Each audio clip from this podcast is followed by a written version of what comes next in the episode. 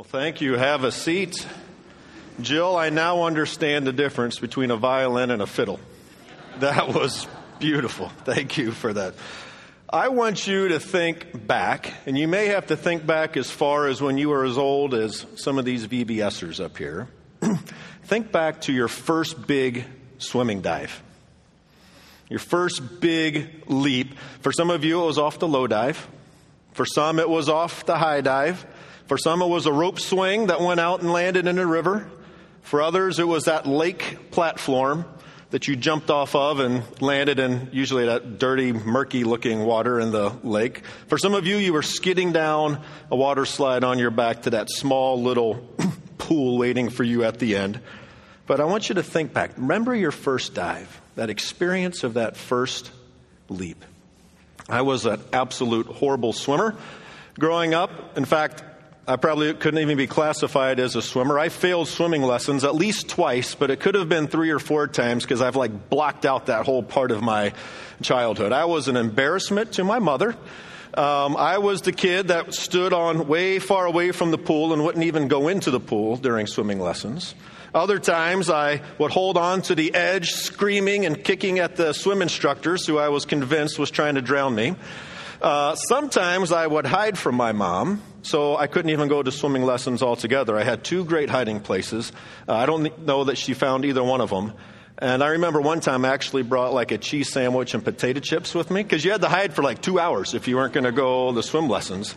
And so, anyway, I failed miserably as a kid and I never learned how to swim. And then junior high hit and our family joined kind of the, the swim club in our hometown, and um, a lot of my friends and our neighborhood friends and stuff were there. And three things happened that first junior high summer. One, all my buddies were there, my baseball and basketball buddies and my neighborhood buddies. They were all there and they were swimming around, not in the three foot section where I like to hang out, but they were in the five foot area. And they're swimming around and playing ball and dunking each other and doing what boys do.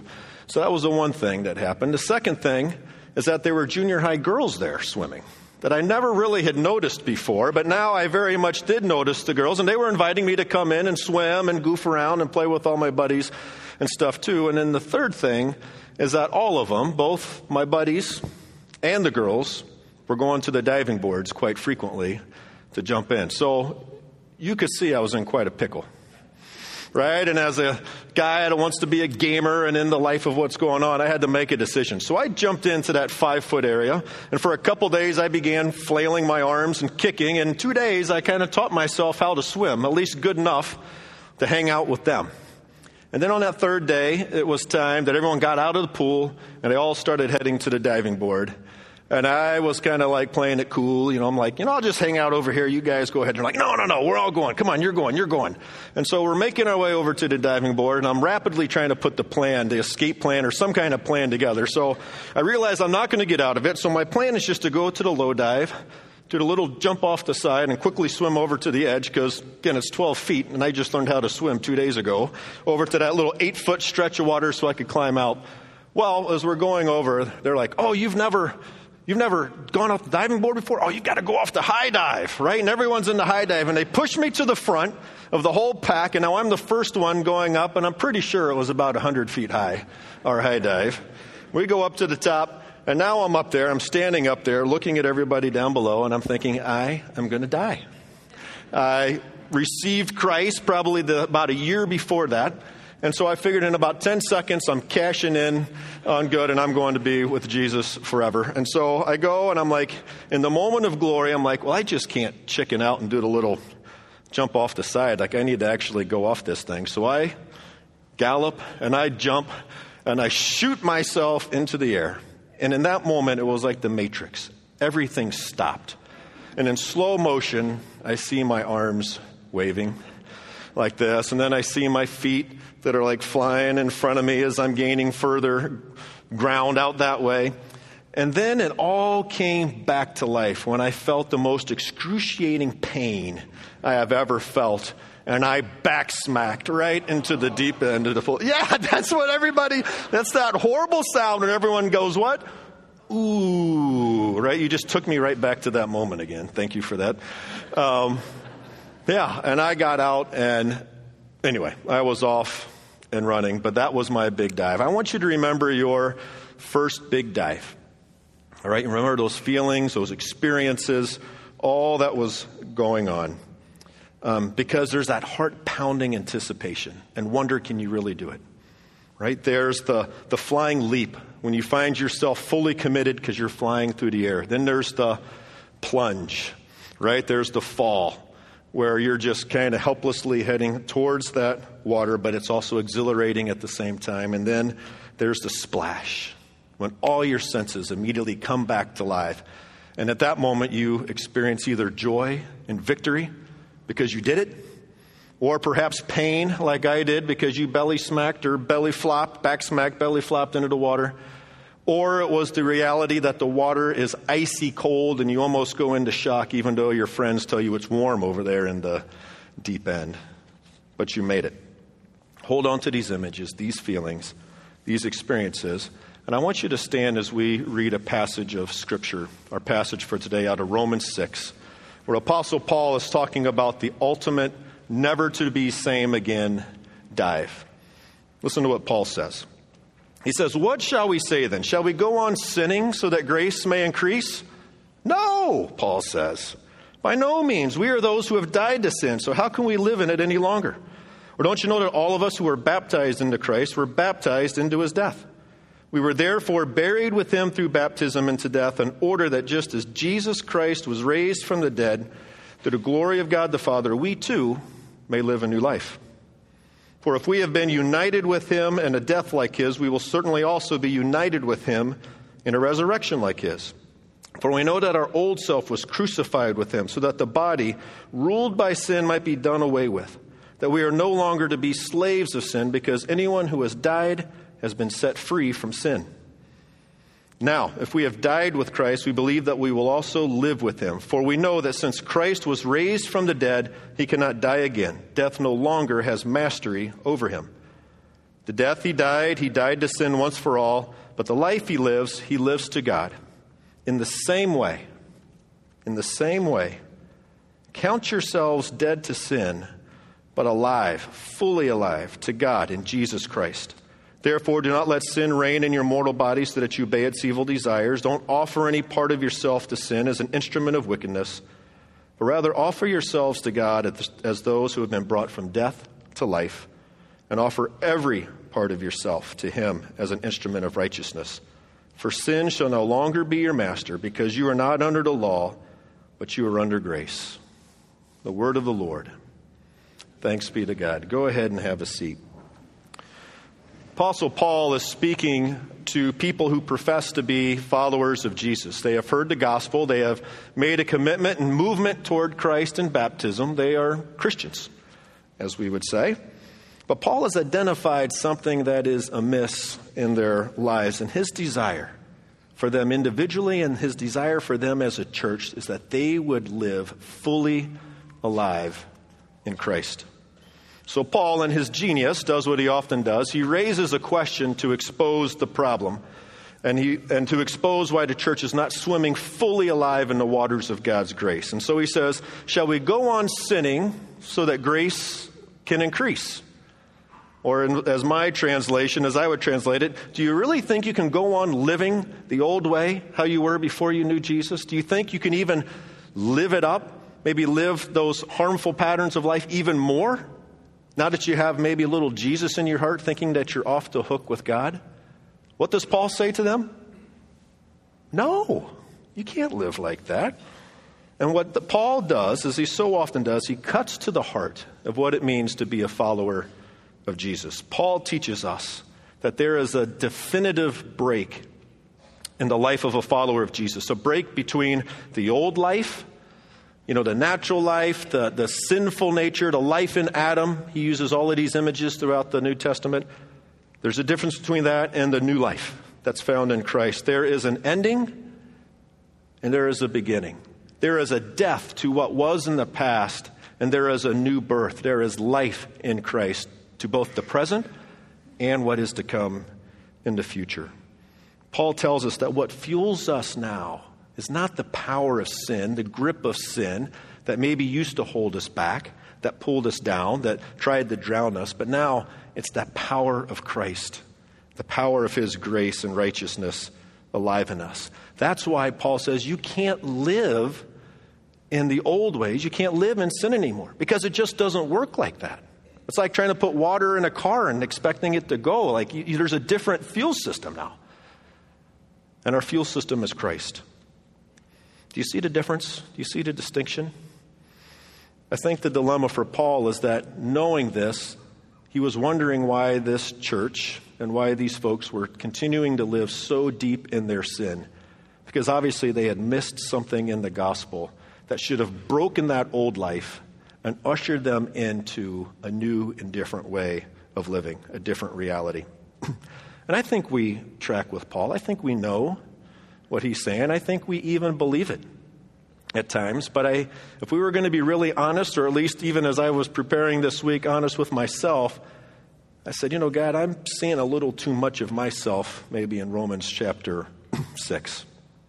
Right? And if we have to be really honest, perhaps we live that dual life where there's some things we haven't quite let go of, but yet we still want to live kind of that fully alive life in Christ. And Paul says you, you, it's not a both and. One has to die, the other has to flourish and live. the writer of Hebrews would tell us to let go of the side of the pool. Quit kicking and screaming, right? Get into the water. You can't live over here anymore and expect to be in the fresh water of life. It says, Throw off everything that hinders you and the sin that so easily entangles you. Let us run with perseverance the race marked out for us, fixing our eyes on who? Jesus, the author, the pioneer, and perfecter of our faith. For the joy set before him endured the cross, scorning its shame, and sat down at the right hand of the throne of God. Consider him, Jesus, who endured such opposition from sinners, so that you will not grow weary and lose heart. The writing of Hebrews is encouraging us to take the dive deeply into Christ and let go of all that is behind us. And it got me thinking do you ever wonder why sin is such an issue for us? Why it's such a problem? Why is its pull always at us? And, you know, I'm not a hugely complex person. I think there's perhaps two main reasons. One, I think there's a sense of pleasure or something attractive about sin. I once heard the definition of sin is this the abuse of things made good. The abuse of things made good. And I think so often, while, why sin is so attractive, why we continue to sometimes feed it, it's because it's rooted in something that's good. But in that goodness, we tweak it or twist it or take it beyond its borders, beyond its intentions, perhaps pervert it, abuse it in some way, that we take it beyond its good intentions and then it becomes sinful. But because it's rooted in something good that God has created, right, we, we're drawn to that. but then we tend to take over, right, and all of a sudden it's not of God anymore, it's of us, and that always leads to unhealthy outcomes. Uh, we just, I went to a concert this week at Ravinia, and I've been there a few times, and I forgot it's, it's kind of, it's a, it's a cool place. But I had apparently um, forgotten that we were going to a concert up until just a couple days ago and had something else on my calendar, even though my wife, Anne, assured me that she told me about the conference. I guess I was in one of those like not listening to my spouse modes that day when she told me. So anyway, we go to this conference or con- concert, and uh, I, I don't even know exactly who we're seeing. And, uh, and then when we get there and I find out who the bands are, I'm like, oh, I love them. I love this song, this song, this song. They're like, no, that's Coldplay. That's an entirely different group. And I'm like, then who are we seeing? Like, what is this all about? So anyway, OneRepublic is the closing band, and they've got a hit song called Counting Stars. Um, but as we're kind of in that back row, we had lawn seats, so I couldn't even see the stage. But they're singing this song, and the words are just kind of rising up almost like I can see them, and they're kind of shouting out at me, Eric, this is what our message is all about.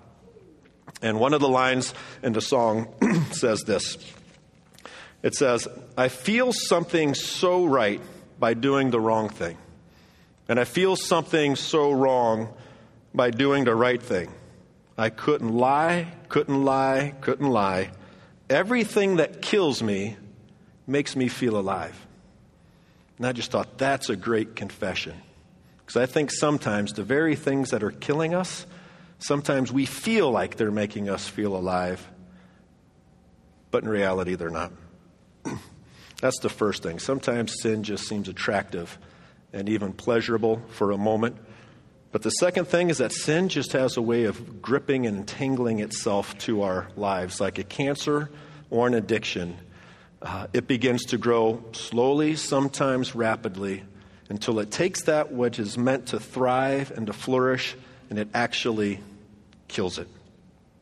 And we believe a lie.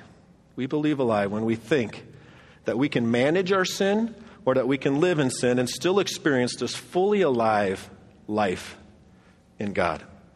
Paul battled with this. This is what I love about Paul, that he is kind of a real guy. If you kept reading into Romans chapter 7, you would see Paul having this moment where it's almost like you have the little angel on one side, the little demon. He's having this self conversation back and forth where he's saying, Golly, the things I want to do, I can't seem to do. The things I don't want to do, these are the things I keep on doing. He says, I'm a mess.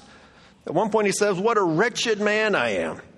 But thanks be to God through Jesus Christ that he can be saved from that old life that old life. So, can you identify with what Paul is saying? Can you identify with the writer of Hebrews in that sense that we just have to throw off, cast off those things that are entangling us? Can you identify with OneRepublic, the band, and kind of their confession that sometimes we feel so good doing the wrong thing? I know I can. So, your first homework assignment this week is to do this do some self examination. Think about the things that are weighing you down, that are pulling you down. Think of the things that are causing stress and strife and conflict in your life. Think about where your mind continually, continuously wanders, what, what consumes your thoughts. And in those places, you're going to find perhaps some good things that have been twisted to now that aren't so good. Perhaps there are some areas of sin that God's calling us to let go of, to cast off, right, so that we can live fully alive in Christ. Or um, in the message translation at the end of that Romans passage we just read, it says this. It says, That means you must not give sin a vote in the way you conduct your lives. Don't give it the time of day. Don't even run little errands that are connected with that old way of life. Throw yourselves wholeheartedly and full, and full time. Dive in, in other words into God's way of doing things. Sin can't tell you how to live. After all, you're not living under that old tyranny anymore. You're living in the freedom of God. Those are good words. So far, we've kind of looked at the negative side of what Paul is talking about as with the issue of sin, but there's a positive side to this as well. Because when we realize that we are joined to Christ and the power of his resurrection and his life, then his power increasingly becomes our operating system. And when that becomes our operating system, then our life begins to speak. And our words and deeds become a witness. And all of a sudden, we're not doing backsmackers anymore. We're doing 10.0 dives. And people aren't going, ooh. They're celebrating because they're seeing and witnessing a grace filled life. Colossians 3:17 says, "And whatever you do, in word or deed, do it all in the name of the Lord Jesus, giving thanks to God the Father through him." If we live like that, I think we would give thanks, but I think it, the people around us begin thanking God and even giving him praise because they're going to see the life of Christ being lived out through us. But life doesn't always present itself well. Sometimes it shocks us with the cold realities of its own water. And I think it's even in those tough times, maybe the most pressing and challenging times, that our voice and our life has the opportunity to provide the loudest witness. The other lectionary passages allude to this. The prophet Jeremiah, I kind of dub him as the drama queen of the Old Testament. He's a little, he's just very dramatic guy. But listen to what he says. He says, So the word of the Lord has brought insult and reproach on me all day. Right? He's saying he's getting beat down for his faith, essentially. But if I say, I will not mention his word or speak any more of his name, his word is in me, in my heart, like a fire, a fire that is shut up in my bones. I'm weary of holding it in. Indeed, I cannot. Do you hear the life of God in Jeremiah saying, It's so burning hot inside of me, like, even though it's bringing reproach, I cannot hold it in. I need to, it, needs the, it needs out. Because God's word, his life, is meant to go out forth from us. How often do we shrink back from those opportunities to provide a witness, verbally or with our life? Sometimes, maybe in a dramatic way, but maybe in a very subtle way. But I just think, golly, I need more of that kind of fire burning deep in my bones that just has to come out. Has no other choice to come out. That's the resurrected life that wants to be fully alive in me. When you're fully alive, we naturally acknowledge God. Jesus says in Matthew 10, Whoever acknowledges me before others, I will acknowledge before my Father in heaven. But whoever disowns me before others, Whoever's going to stay back away from the pool, whoever's going to scream and hold on to the side and not enter in, Jesus says, I'm going to disown before my Father in heaven. When we are letting go of the edge of the pool, when we're taking that leap of faith, when we're embracing the life that is within us, we find ourselves alive. And we find our life giving witness to God, even when the back smacks and the belly flops and the icy cold waters of life find us throughout the morning, there has been a reality that's kind of undergirded and makes possible everything we've been talking about. And Paul names it in Romans chapter 6, verse 5. We just read it. He says, For if we have been, what? United with him in a death like his, we will certainly also be with him in a resurrection like him, his. United with Christ. Union with Christ. It's a bit of a mystery. I'm not quite sure I fully understand it, but I know it's our reality. I know it's our reality. And I think sometimes even our language of inviting Jesus into my heart, while that's true, I wonder if that imagery is not even big enough for what Jesus and God are actually doing. Because it's not a little bit of Jesus or Jesus in like a little piece of me. Our life becomes infused Jesus entangles himself into our life to where we cannot be separated. His death and resurrection becomes our death and resurrection. And our death and resurrection splashes into his life, all consumed deep into the waters. That's what Paul's saying baptism is referring to. Christ is your life, and we are fully alive, fully alive when we live from that union with him. And if we miss that point, Perhaps we miss the whole idea of what it means to even be a follower of Jesus in the first place. Because following Jesus is really just letting Jesus lead us where we go.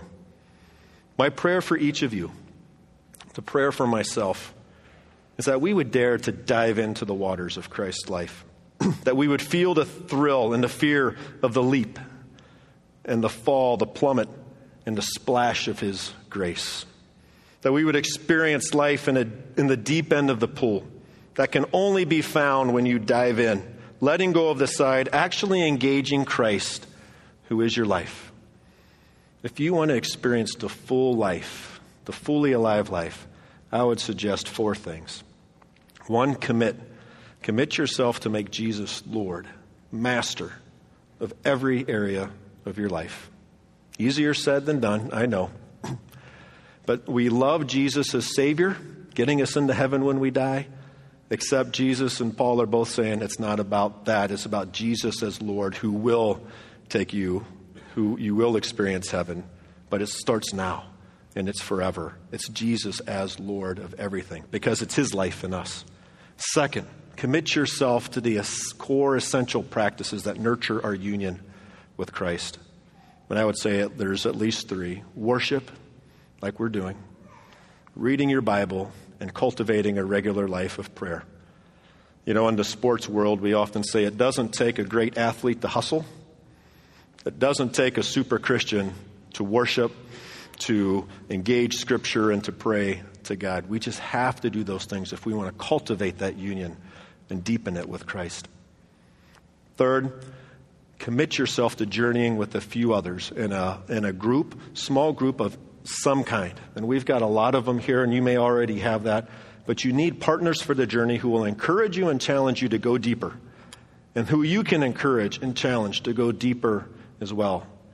Our faith has never been designed to be a privatized act, it's always an act of community. So do it with others. And fourth, commit your life to being a witness word and deed, good times and bad. If we would only do that, we would create kingdom waves that wouldn't change only your life, but it would change the life of all of those at the pool where God would have us swim. Would you pray with me? Father, we do just want to give you praise and honor and glory. We thank you that you have joined your life to ours, and it is a mystery. And we confess sometimes we don't fully understand it, but it is our reality. God, help us to cast off, to throw off those things that are entangling us, that are not of you. And God, give us the courage to dive in in an ever deeper way into your grace and into your life, that it may be a witness and life changing for not just ourselves, but for all of those that you would have us encounter. Lord, we pray this in the name of your Son, Jesus Christ. Amen.